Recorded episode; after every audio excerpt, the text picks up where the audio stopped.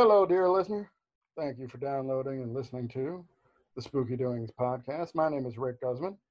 I'm an improv comedian from New York, still unable to do improv publicly because we're balls deep in the coronavirus and I can't think of any place that I want to be less.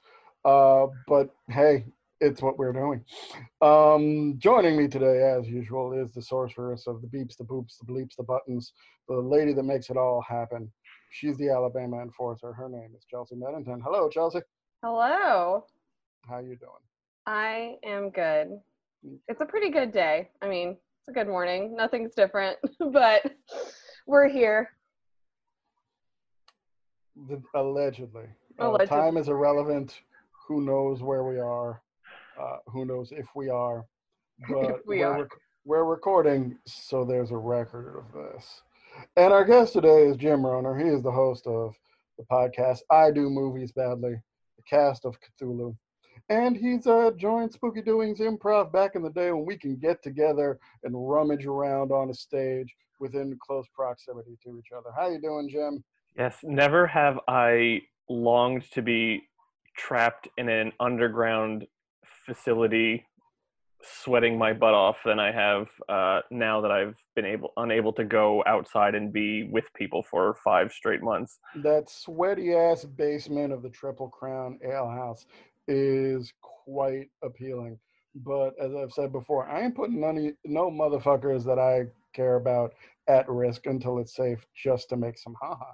Yeah, no, I, I we we all greatly appreciate that as much as we want to get out and socialize and make people laugh. We also, you know, don't want to die. Yeah, even when we got into the phase of you can have gatherings of 50 people or less, I'm thinking to myself, yeah, our shows don't usually pull 50 people, but the subways and things, no, it's not worth it. So, how have you been holding up in the time of Corona? You know, um, surprisingly well. Uh, my wife and I are both still employed, so that's been helpful. Been trying to keep social. The the podcasting certainly does help to stay engaged with uh, movies, which are a thing that I love, and with people, which are also things that I love for the most part. Um, and you know, we we have an uh, an exercise bike, so we've been able to kind of keep um, physically active during this time. And you know, I, I miss getting out and about, but uh, considering the circumstances, we are doing surprisingly well, and I'm I'm quite thankful for that. Yes, m- mentioning your nuptials and your bride, did you get married during the the quarantine period? We we did our our wedding date was supposed to be March 22nd, Mhm. and then March 17th, which was not just St. Patrick's Day, but also the very first day that I was working remotely, we were sitting on the couch watching New York News One, as we are wont to do in the morning, and Mayor Bill De Blasio. Now, um, do you want to do that, or is that just what happens when you turn the TV on? No, that's that is something we willingly do. We, Oh, okay, cool. Because yeah. when I turn the TV on, it's just there, and I hate it. yeah, no, it, starts, but it, it has become part of our. Even long before the pandemic, we'd you know watch uh, Pat and them in the morning sipping coffee while I was waiting to go out. So and, And, and reading reading the newspaper to you and calling it news. reading other people's headlines. Um, yeah, and and uh, Mayor Bill De Blasio comes on and um, announces that there may be a, a shelter-in-place order coming within the next 48 hours. And my wife and I looked at each other, and we're like, well, we kind of have to do this now, or we're not going to do it until who knows when. Um, called up a few friends. Our um, officiant was actually out of town at a conference, so I called up a friend who was registered to uh, to oversee weddings in, in the state of, of New York. I said, Can you be in Fort Tryon Park in about two hours? He said, I'll be there and I'll be wearing a kilt because it was St. Patrick's Day and he is Irish. Um, called a few witnesses together and got married um, in front of how many was there? Maybe eight eight people in Fort Tryon Park, um, overlooking the George Washington Bridge and and the uh, and the water. And it was uh, it was improvised, but it was quite lovely and it was memorable. And um, I will I've never really cared that much about St. Patrick's Day, but now it's uh, my wedding anniversary, so it will always hold a very special place in my heart. No, no.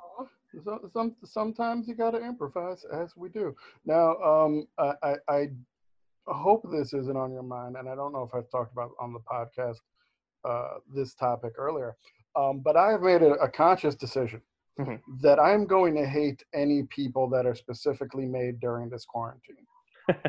So anybody that was like pregnant beforehand, you get a pass. You didn't know this was coming. Mhm. But if you got locked down and you specifically made a new person, just know I am going to hate that. People are bored, Rick. That's no it's excuse. gonna happen. The world is hellish. You're bringing someone else into this. Mm, th- th- I'm I'm not saying you know don't have your fun. I'm saying don't make somebody else. That's all I'm saying. And if you do, I'm just gonna if I find out when they were made, I'm gonna dislike them. You're gonna punch that baby, is what you're saying. Not the first baby I ever punched. Not gonna be the last baby I ever punched. I I will say without um, delving into details that that's been put on pause. Yes. So Good man. Good man. What hasn't been put on pause is today's topic, and I'm sure our listeners are looking at this and they're thinking, Rick, haven't you and Chelsea and a guest talked about Dracula before? And the answer is yes. But today we're talking about a specific Dracula, coincidentally my favorite Dracula. We're talking about 1992's Bram Stoker's Dracula. mm-hmm. And uh, I, I know there's a lot of feelings on Chelsea's part, definitely on my part. Uh, but what about you, Jim? What are your thoughts on uh, on Coppola's foray into the Dracula? Well, like you, this is my favorite Dracula. This was uh, honestly one of the first movie iterations of Dracula I ever saw, and saw it years before I actually even read Bram Stoker's uh, book about it. Um, my oldest brother and I don't agree on many things when it comes to uh, po- politics, sports, and what have you, but I have to be eternally grateful for him for introducing me to three very important um, pop culture influences in my life. Number one, Michael Mann's Heat, one of the finest uh, action flicks out there. Uh, number two, Guns N' Roses.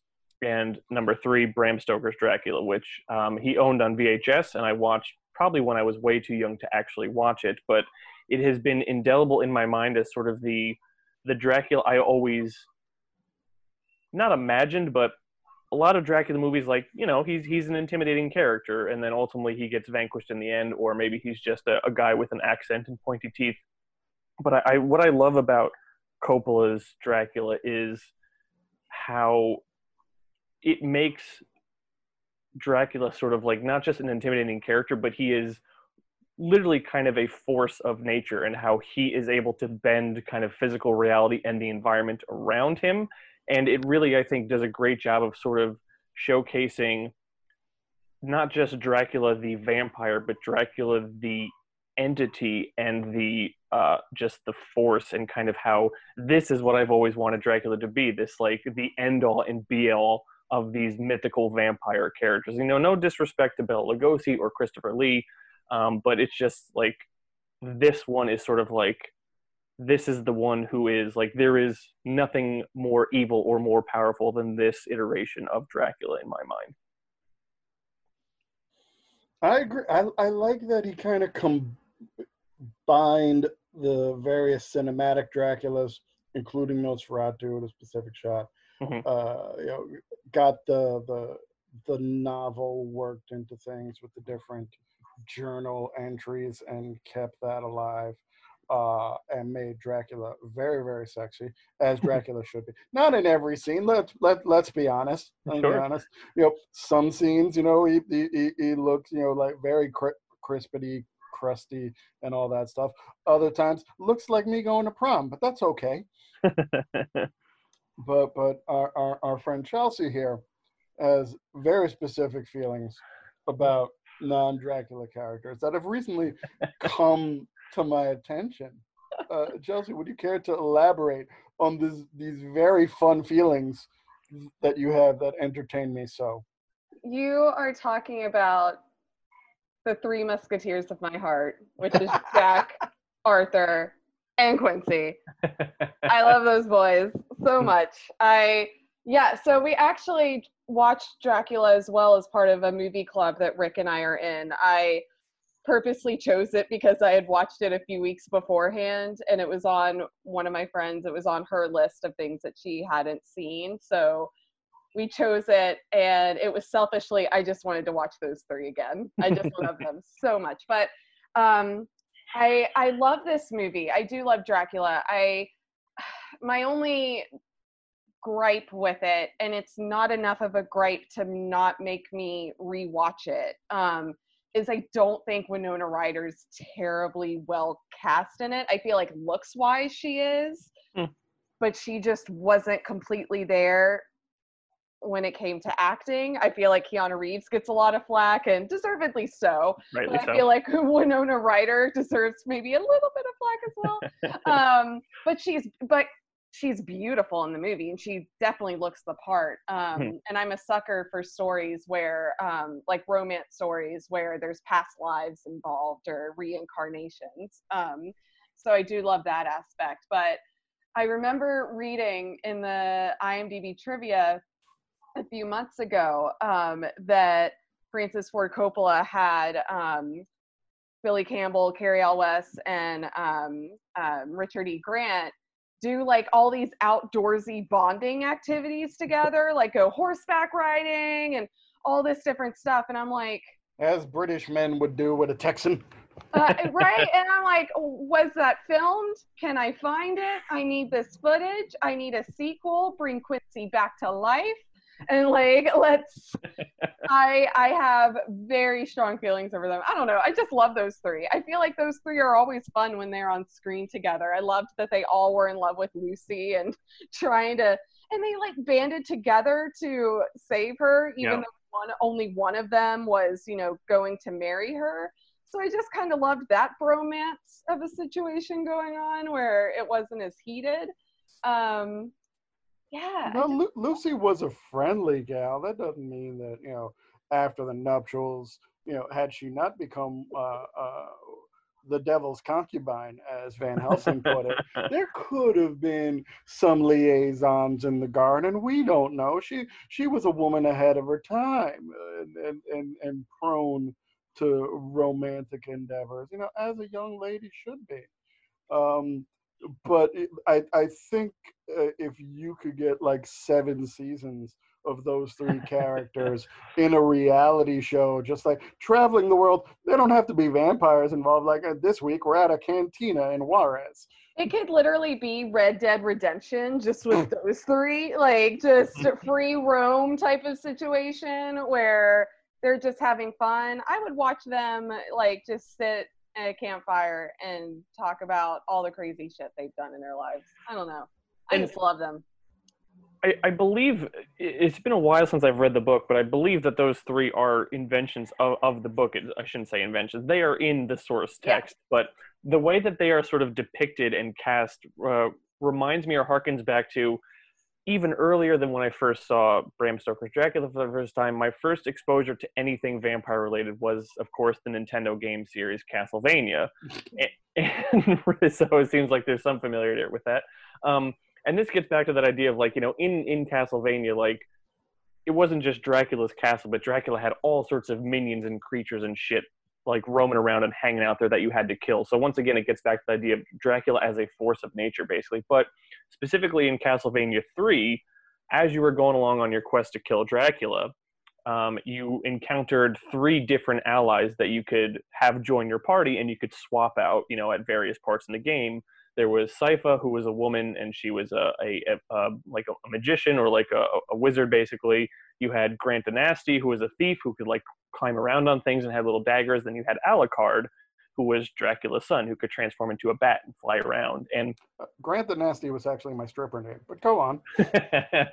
um, but it, it was just this idea of these different approaches and these different characters, all of whom have a different backstory, but are coming together to vanquish this this foe of Dracula. It, it, I kind of have memories of that when I'm seeing those three guys. Like you know, you have uh, if you're going to choose your own adventure book, you have the the um, the English guy who's very wealthy, or you have the American cowboy, or you have the English doctor. Like choose your destiny and choose your path.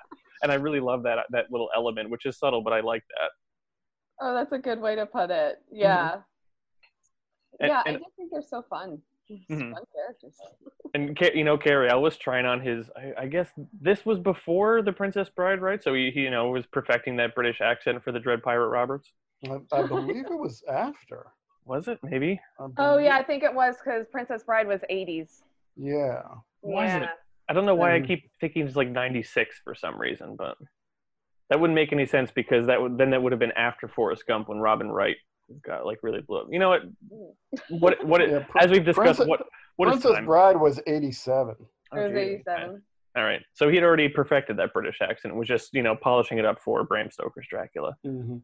Well, and well, it and and to go back to what uh, Chelsea said, and you're not wrong, but when you compare it to Keanu Reeves' British accent and bad acting in this movie, everybody, in my opinion, looks stellar by comparison. Uh, Well, I you mean- know, like some of the rats scuttling across the floor, I think, were doing a better acting job well, and Keanu Reeves. and and I mean, you know, let's let's be objectively verifiable here. Keanu Reeves is terrible in this movie. Um, but e- even if he was very good, I mean, up against that supporting cast of Richard E. Grant, of Tom Waits, of Anthony Hopkins, like this is an intimidating cast to be a part of. It's it's one of those where you kind of watch like, oh that guy, oh that guy, okay. Um, and and I I mean Chelsea mentioned the IMDb trivia. I also love there's a bit in there where Coppola admits he cast both Winona Ryder and Keanu Reeves as they were big mistakes, and he basically did it to capitalize on they were hot young things at the time. Um, you know, Keanu Reeves had both Bill and Ted movies and Point uh, Point Break had come out by that point. Yeah. Winona Ryder, you know, Heather's and Edward Scissorhands had been out, so they were like, yeah, we'll take advantage of the box office. And it's like, oh wait, but we also have to have them say the lines. Hmm. They also have to speak at some point. Mhm. yeah, it Yeah. almost it makes me feel feel for them, especially Keanu Reeves, because Keanu Reeves has said in interviews that he, you know, just wishes he didn't take the movie, that he saw it as a great opportunity, but that he was just so fucking tired. Yeah. Like he was just so exhausted from all the work that he was doing right beforehand, and he jumped from one project to another, and that he just couldn't put all of his energy in that. And you know, I I hate that he's already kind of defending him, not really defending himself, but you know, admitting, yeah, this wasn't my best work at all. But I just hate that he's saying that, and then Francis Ford Coppola is like, yes, this was an awful mistake, and I'm like, geez, give him a break. like he's admitting that his work wasn't that great. Don't Um, feel bad for him. There's a generation of people who love Keanu Reeves. I'm one of them. Yes, Mhm. because the stories come out that he's a nice person. that No, they- I actually think he's a good actor, but you disagree with that. I disagree, and, and therefore they overlook a career worth of shitty performances because, like you know, like we don't have to worry about him engaging at bad touch at best or like severed heads in the freezer at worst. So That's- yeah, That's an opinion. That's an opinion. Um, but yeah, another thing that like for a long time, and I know he's problematic by comparison, um, is uh, for a long time Gary Oldman was my favorite actor, Mhm. and at this period, uh, I was definitely take advantage of VHS rentals. So watching this and Romeo is Bleeding, uh, a movie that'll surprise people how much I love it. Immortal Beloved, where he played Beethoven Mm. uh, Sid and Nancy, or or like even just you know the two scenes of True Romance that Yes. he's in. Mhm. Like, like this motherfucker can do anything and proved it. And it's also weird to see Anthony Hopkins as kind of the comic relief in Ah. this, Yeah. in, in playing this over the top Van Helsing of like, yes, she was suffering. Then we cut off her, then we you know cut out her heart and cut off her head, and then she knew peace. And then he's eating a gigantic roast. Yeah. And I'm like, that's very different from Hannibal Lecter. Or in But I when Lucy's body is in the other room and he asks Richard E. Grant, like, we, we need some post mortem knives. Like, you want to do an autopsy? Like, no, no, no, not exactly. I just want to cut off her head and cut out her heart. And he just kind of walks away disgusted. And you see Van Helsing's like, well, I don't understand what the big deal is. Yeah. Um, yeah, I kind of I kind of equated him as like you know Anthony Hopkins plays it as sort of like he's your your weird eccentric uncle who's like you know has a PhD in French history, but then also at the dinner table talks about like Dulce base and UFO theories. You're like, wait, wait, what? Like you're you're, you're very intelligent and also wait, what? yeah. It, it's always good to have an old weirdo in your life, and I say that as the old weirdo in a lot of people's lives. right. I hope to achieve that status someday. It's it's something to strive for. Mm-hmm. Um, no, yeah, and you mentioned Gary Oldman. Yeah, it's because he's a, like I think he's great in this movie. He's a great actor, and also he's a guy that allegations of domestic abuse have followed around for a long, long time. Um, and yeah, I, I mean, th- then that opens a larger discussion too of how do you separate art from the artist. Which, as someone who hosts a podcast dedicated to the work of of H.P. Lovecraft, like that's a conversation I've been having a lot, and it's it's a lot. It's a lot to think about. Yeah, Uh, and I'm- didn't he and Winona Ryder not get along on this set, or was that a rumor? I can't remember. That that was true, but I believe since Winona Ryder has said like, well, I was just kind of it was a young teenage thing, and I've gotten over it, and we're friends now. So Oh, okay. um, Now, I'm I'm pretty ignorant to H.P. Lovecraft. I know he was a, a horror pioneer, but you know, please enlighten my ignorant ass of what's his problem.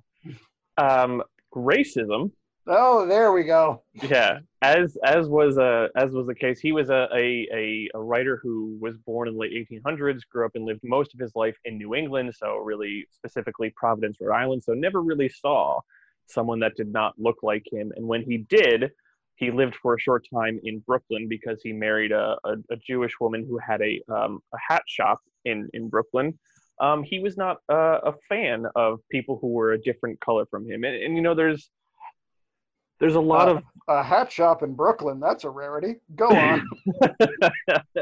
um, I believe in Red Hook, uh, so wh- which was certainly not the neighborhood uh, then as it is now. But um, and and you know you have a lot of problematic, awful people who, in their personal life, they may have been like, well, yes, of course, I love the Nazis, but when they have a, a work, it's not there. You know, you you you have an easier time separating those two things. His racism was in his writing. Um, two of his stories, The Horror at Red Hook, and he talk specifically kind of about how the horror are the the brown people around him, basically, and and what these these monstrous people look like. And for people who want to Google it, I mean, it's your funeral, but he even wrote a poem called "On the Creation of N Words," um, which is you know him basically talking about how they were born a genetically inferior species. So it's it's it's not something as like, well, yeah, he was a he was a jerk in public, but when you read his stuff, like, no, it was it was there as well, which is um, why if if anyone is tuned into the horror community, why I'm so excited for Lovecraft Country to premiere on HBO. As of this recording, it'll be tomorrow. I'm sure once this comes out, it'll be later, but uh, um, because it's basically a subversion of his work in many regards, including the fact that it is um, African American characters who are the protagonists of the story, which is something that I'm sure he would would just give him the vapors were he alive to see it. he, yeah, he would be rolling over in his grave for sure. But Mhm. that's great. that's awesome. that's a great, great thing. Mhm. now I'm I'm more excited to watch it and glad H.P. Lovecraft is dead. and and I not just he, he is dead, right? but he's he's been dead since 1936 37 Okay, he's not like cruising my neighborhood listening to what I'm saying. no, no he's All right, not cool. Just making sure. but also we're living in weird times. Time is irrelevant. I, don't love know that you're scared happen. of being on H.P. Lovecraft's hit list. You're I'm like, not he's not gonna be coming through here, is he? I'm not scared to be on anybody's hit list. I'm just saying I watch a lot of horror movies. I watched Creep Show recently, so I'm used to dead people coming back to get revenge on people that have slighted them. Mhm. And you know, based on what I just heard from Jim about H.P. Lovecraft, the fact that I'm glad he's dead might be enough. And you know, it'll take a while for a corpse to walk from Brooklyn to here, but you know, he's not going to be hopping too many fences. Well, he he is. It, it'd be even longer because he's actually buried in Providence, so it would take Oh, even longer for him to get to you. But and also the one of the one of the ways that psychologically or mentally I've been able to kind of work around um, engaging with this guy who was problematic was his work is also in the public domain. So he is neither him nor an estate are making any money off of his work out there. So people can do whatever they want with it, literally whatever they want with it. Sounds like Anne Rice's worst nightmare. Glad you got that. oh man. Uh, but uh, hey, what we we were talking about Dracula, weren't we? I know. Yes. Um, We went Yeah. on a tangent. It's fun. We do I- that. one so uh, this is I, I do want to one other thing that I think I I not I think that I do love about this movie is how Coppola had a uh, had a real intention of practical effects when it came to making this movie. Um, with the exception of the blue circle of flame, which uh, you know engulfs uh, Harker when he shows up to Dracula's castle, every single effect you see is a practical in-camera effect, which is absolutely bizarre and bonkers to think about. But if you uh, if you're listening to this while you're working on the computer, call up YouTube and search for in camera the naive visual effects of Dracula. It's about a 19 minute piece, which Roman Coppola, who was the second assistant director after Coppola fired his visual effects team, he hired his not yet 30 year old son to do all these practical effects, and he walks you through a lot of the ones that he does That's And- Francis keeping it in the family. it's and it's all old school stuff that um that I think would would have been done like would have been possible to do in silent film and even I, I believe reading through the trivia and reading through some stuff he even wanted to do it more sparse such as just kind of have a set which was decorated strictly by different lighting effects which is very theatrical which and I mean that not in the sense of dramatic but could be done in the theater which makes sense because in the history of Dracula, Frankenstein, um, Dr. Jekyll, and Mr. Hyde, the first American exposure to these properties were through theater performances, basically, with costumes and production design. And Coppola harkens back to that because, with the exception of, I think, maybe the the streets of London and some other stuff, everything everything is shot on a soundstage. Even when the horses are chasing after the carriage in the climactic chase at the end, that's all done in a soundstage, and it feels like that.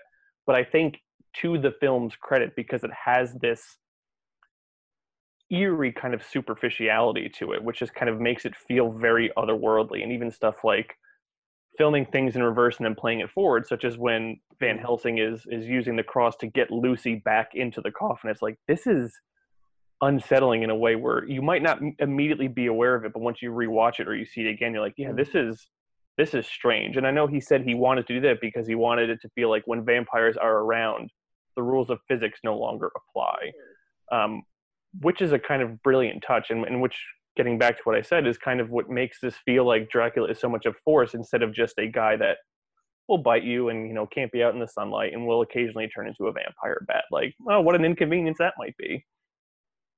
Yeah, an, another thing uh, touching on, because yeah, there there there were many homages from shots to dialogue that referenced Lugosi's portrayal of Dracula. Um, what I liked is it also added the real uh, stories of uh, Vlad the Impaler Mhm. in the beginning and carried that through, which I don't think we'd ever seen so closely done, or at least I hadn't, in Dracula films to add that aspect into it and his his rejection of the church is uh, what made him uh, a vampire and uh, as as a uh, guy that was you know raised for 12 years in the catholic school and it's what made me the bitter atheist that i am today. Like right at the in that opening scene i'm like yeah i get it. I, you're, you're not you're not wrong. I don't know how you stab a big cross and make blood come out but you know hey uh, i'm not surprised either. Works for me in a and and and, and is weird kind of blasphemy throughout. I i definitely dug so while, while still in catholic school when this came out it, there was kind of a sick glee that i had like this would piss the nuns off. And if it pissed the nuns off in my opinion it was automatically cool. Yeah, and as someone who I I, I am still uh, quite devout in my faith, and, and you know, it, but not in the sense of you know I'm like, oh dear, I can't watch something like this. It, it, it is when I was a child and watching this, that this was sort of like the height of blasphemy that I can imagine. Like, whoa, he renounces God in the church and he stabs across. Like, oh my God, this is like. I almost kind of felt like it was dangerous, like I shouldn't have been watching it, um, which is quite interesting considering a, a lot of the things that I've watched since. And like, oh, this was 1992. Like, oh, that's kind of quaint how how they did that. Mhm. Um, but I, I have I have questions for well, I guess not questions, but one question for I guess the both of you Go is. I the one thing I still struggle with when I watch this movie is and to be clear, I'm not sure if this is coming from a place of, of patriarchy and, and being a man, but I feel so bad for Keanu Reeves' character because he's out of commission for most of the part, taken being taken advantage of by Dracula's brides. All he wants to do is get back to his wife or his affianced, gets back to her, they get married. Schmancy. But then she's just in love with this other Dracula guy and like is just kind of and, and I struggle with like this concept of is she actually in love with him? Has she just been kind of seduced or like hypnotized by him? But like Jonathan Harker has to sit back and watch as his wife goes into the castle with this with this guy at the end as she's like crying into and, and like and just kind of I don't know what to make of of the relationship between Dracula and Mina because the movie would certainly want us to believe it's a love story and it's and it's his ability to love her which kind of redeems him but also one that seems unfair to Jonathan but should it be unfair? And also I I'm kind of uncomfortable with the idea of Dracula being redeemed. So I guess I guess this idea of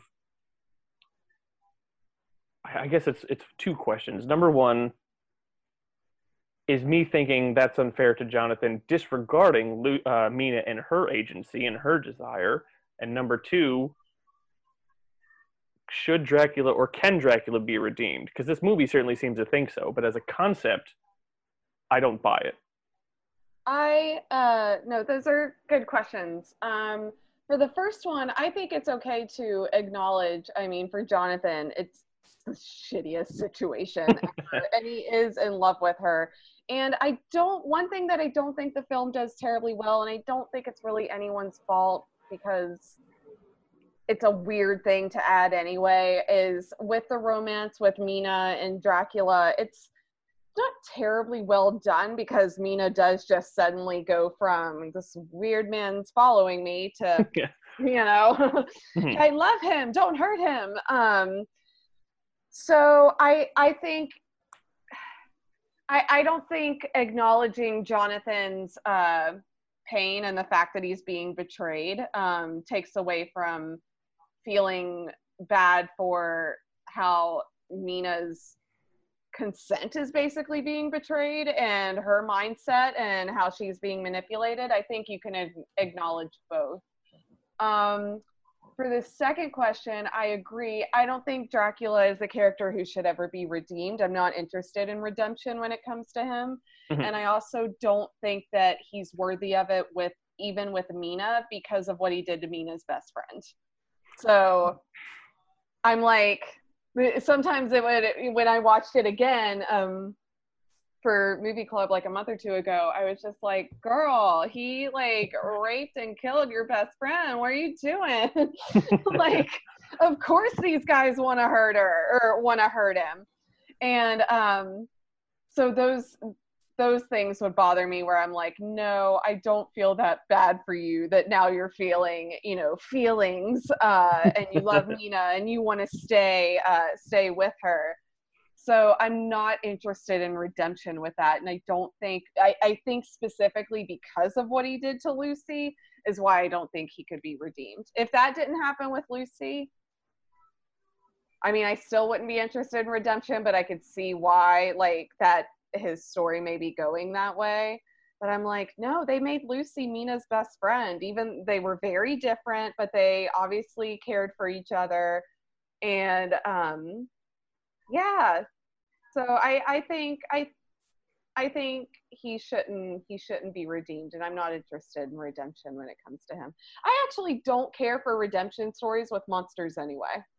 Um, Ooh, don't let Guillermo del Toro hear you say that. I, well, del Toro, yes, del Toro does it beautifully. I think it's because I don't see them done well often. Yeah. Um, del Toro, I would put in mm. a completely different space because I love yeah. every single. And, and, del Toro's monsters usually aren't the villains. In, Good point. In yeah. His, Fair. Yeah. Now, now, now, my opinion of, of what you were talking about, Jim.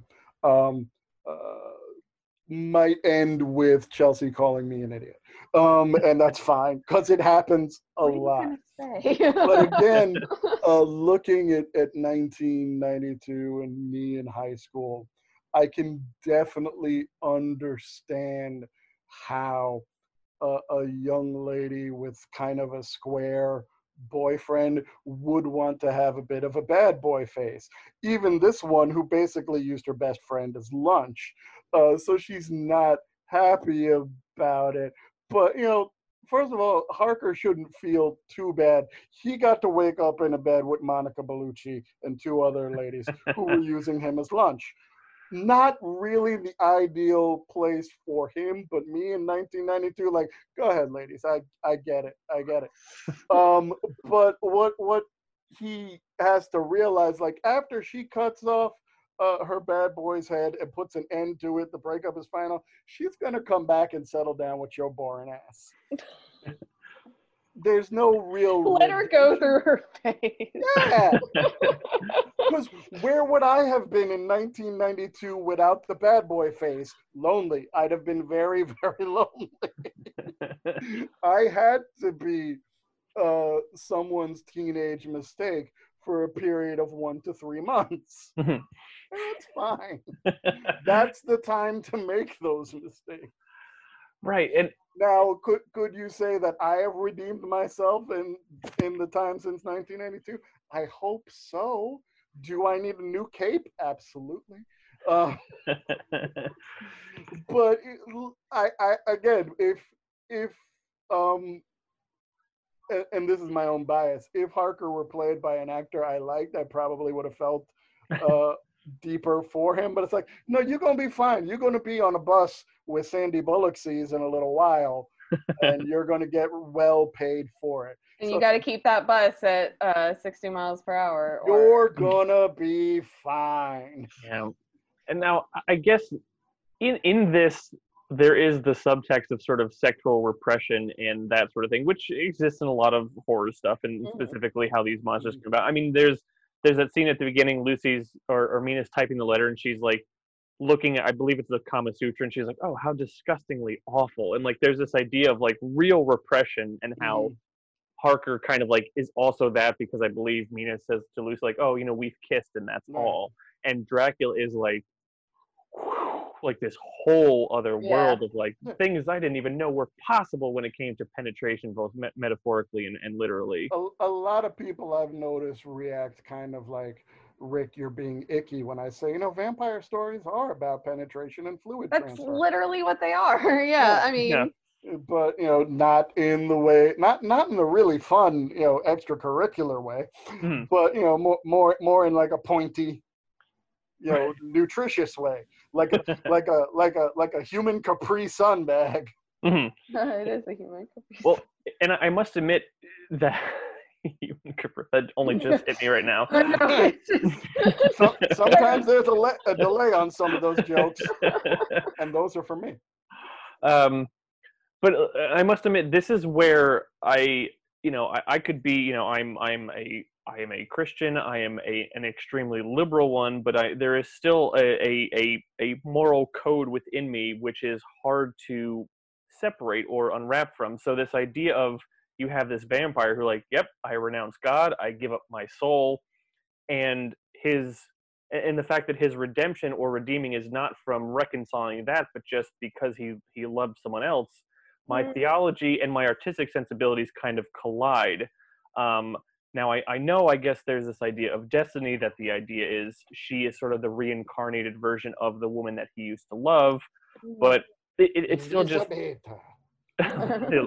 um, but uh, even I'm, I'm like her last line is she says, "There in the presence of God, I understood at last uh, how love could release us all from the power of darkness.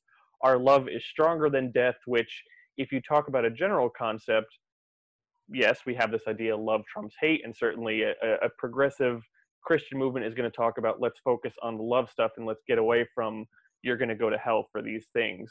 Um, but if they're talking specifically, as in our love, the two of us, like that's where I'm.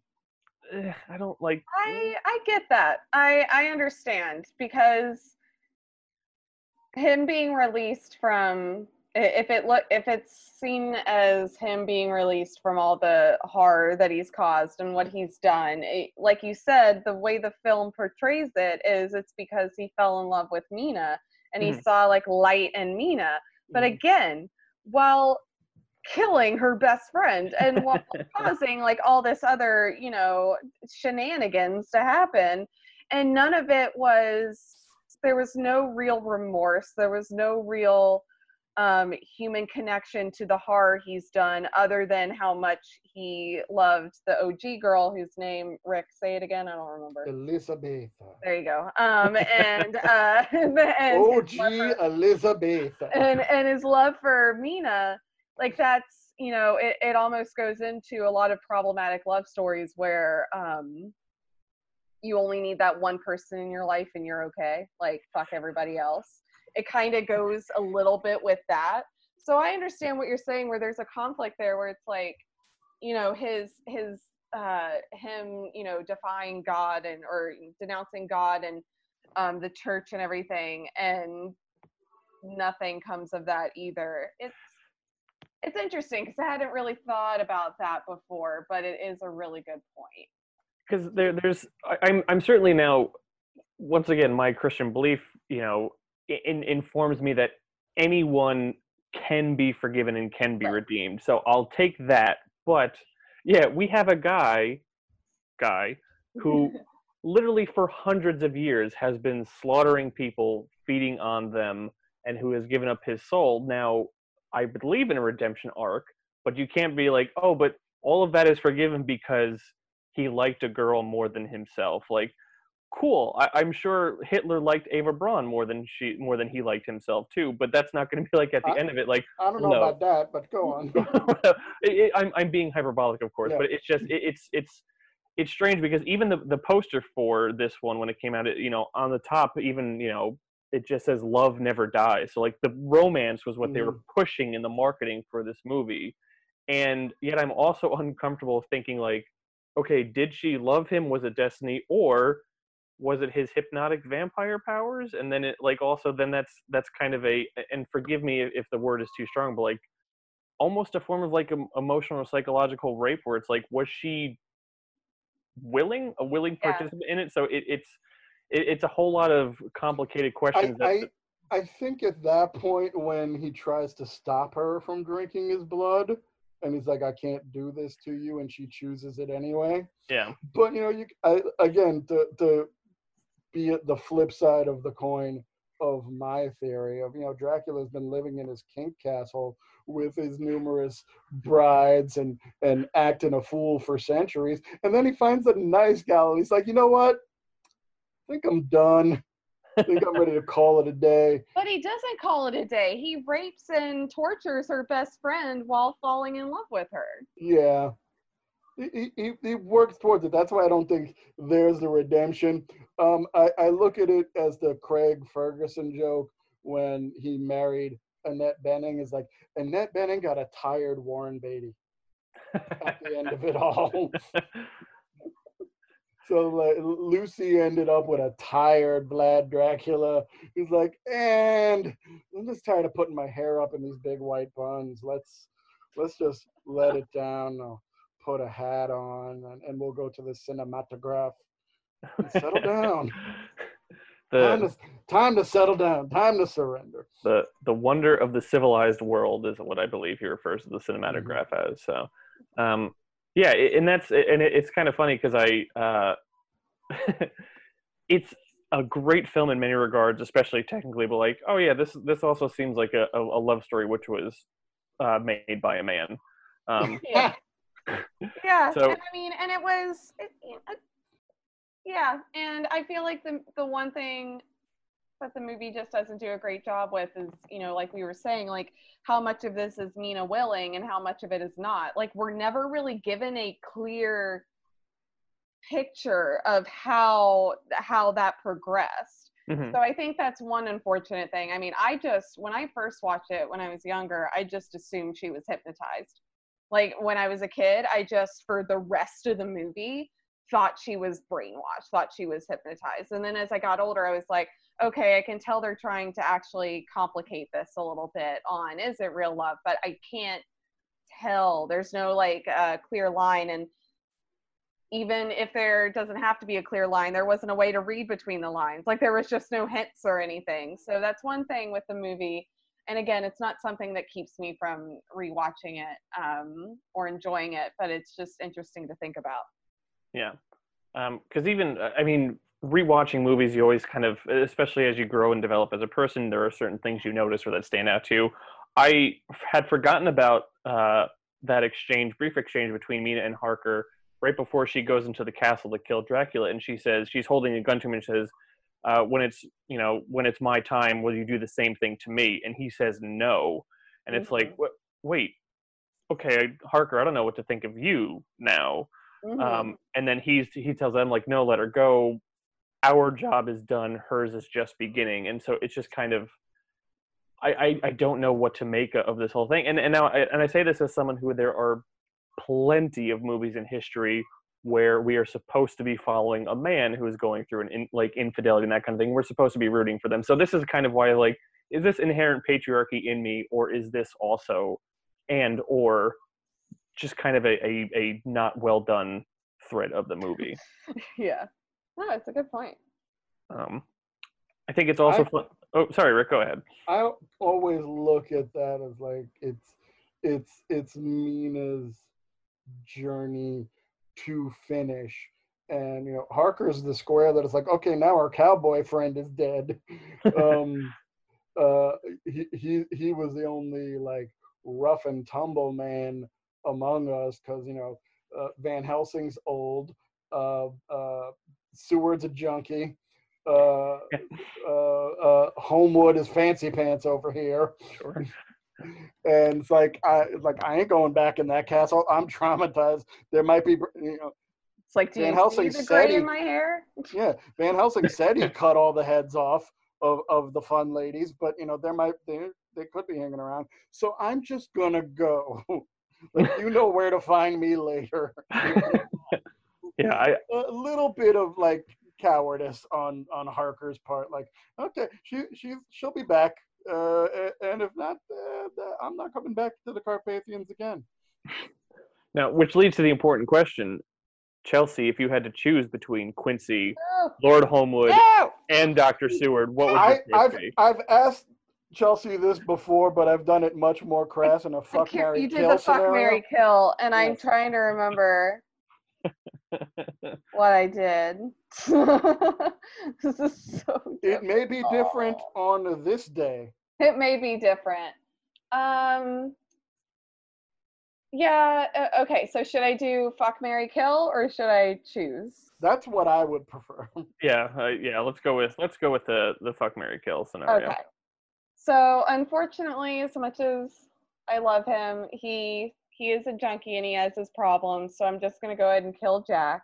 Yeah. I'll give him a little kiss first, then I'm gonna kill him. Fair. And um, I'm gonna fuck Quincy because that's going to be a good time. Mm, of course. And then I'm going to marry Arthur because that'll also be a good time. And he has money. So yeah. I would make that exact same choice. To be yeah, that's, that's what I was thinking too. In fact, when it comes to Dr. Seward, you probably wouldn't even have to because it's probably imminent he would overdose on dope at some point anyway.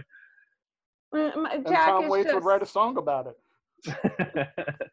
Uh, Tom Waits is so good in this movie. My so shrink chased the dragon. He's so so wonderful in this movie, and I I was not a Tom Waits fan when I first watched the movie because I was very young. I was a kid when I watched it, and I started listening to Tom Waits in high school. So it took me a little bit to put two and two together because I wasn't looking up like Tom Waits' filmography. And then I just one of the times I watched Dracula, I'm like, wait a minute and um uh that's how i put it together but i think he's so he's so good in it yeah uh, the uh, what else because the only other time i've seen him act is in seven psychopaths does he have a much more prolific filmography than i'm oh, aware yeah. of Yeah, he worked a lot with jim jarmusch back that, in the day that makes a lot of sense uh, down by law most recently that buster scruggs uh, film which, yeah which i have not seen yeah okay but yeah, it, he'll he'll show up and Oh, you know what you would love him in? Uh, what, Wristcutters, a love story. Hmm.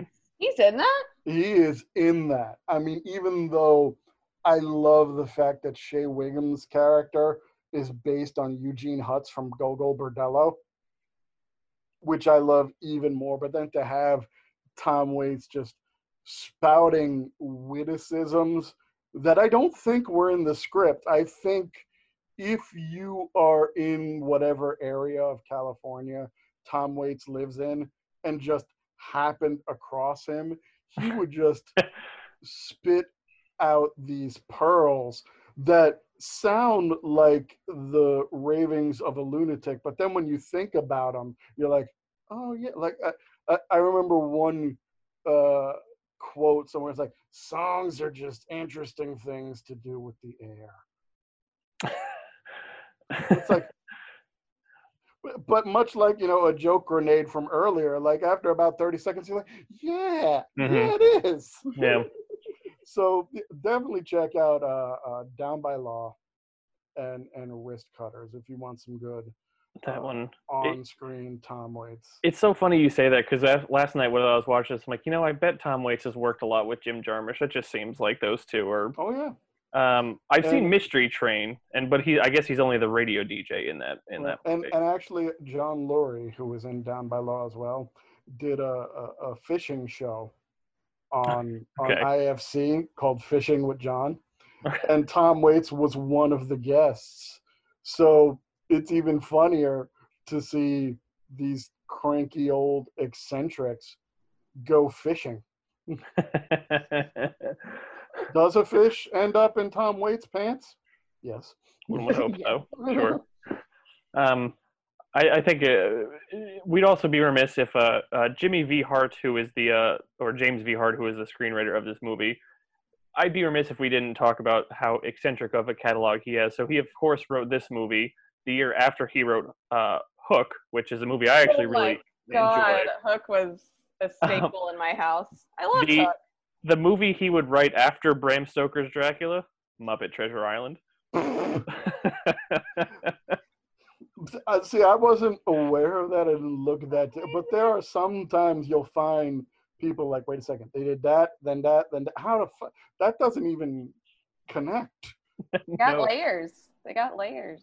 no, but no. hey, you know, you, you got to get paid. Some people uh, just want to, you know, get paid to write, and you know that that's cool. Other people, you know, do some more personal shit. But you know, uh, I don't think I'll watch uh, Muppet Treasure Island again because, in my opinion, the humans didn't look all that realistic. But if I watched Hook again, which is possible, uh, I, I'll look at it again through that lens. of Like this motherfucker did Dracula.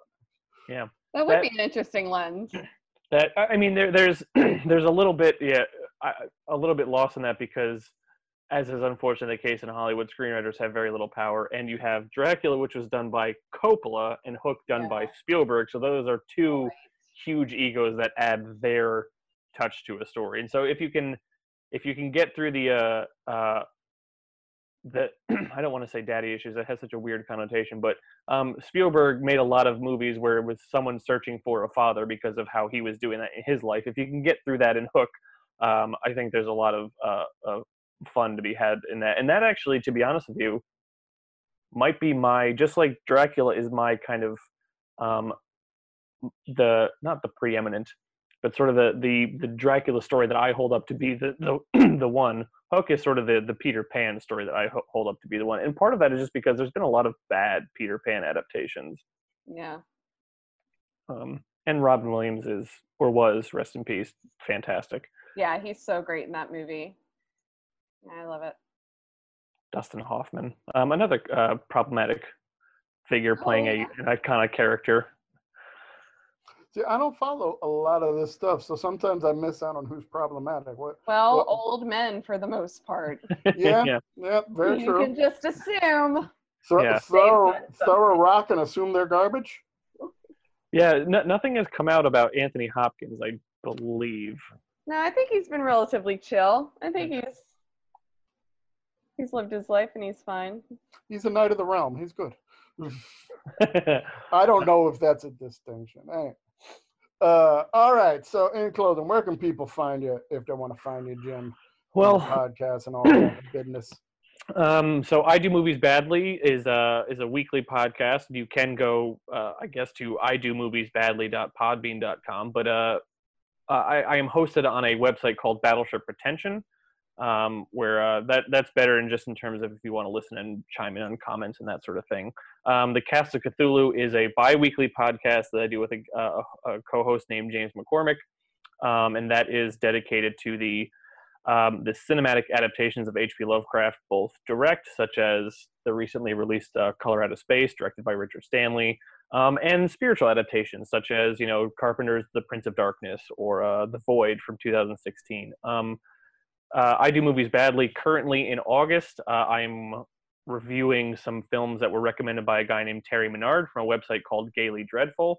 And they're uh, uh, the queer vampire cycle. So I just put out an episode on the original Fright Night, um, I will I will be next reviewing The Lost Boys, and then nice. yes, and then I wrap up with um a, a film I've not seen in a long time, Kathryn Bigelow's Near Dark. Um, Near Dark. I was really hoping you would say Near Dark. I love that movie. We So- talk about hours. I, th- I think um let me see uh on the Cast of Cthulhu we just did um a review for a video game called uh, Quest for Glory: Shadows of Darkness from uh, Sierra from 1994.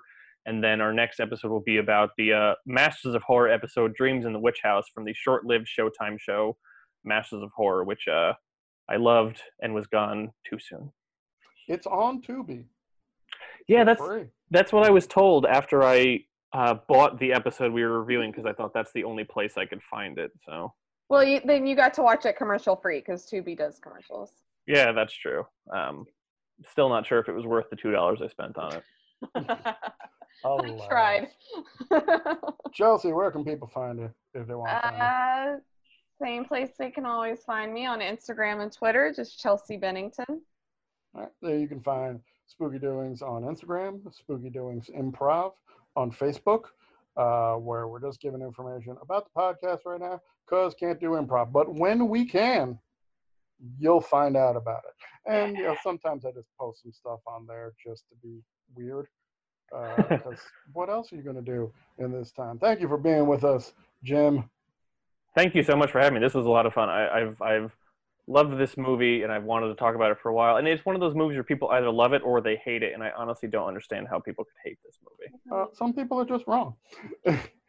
and to all of our listeners, stay good, stay healthy, stay spooky. Until next time.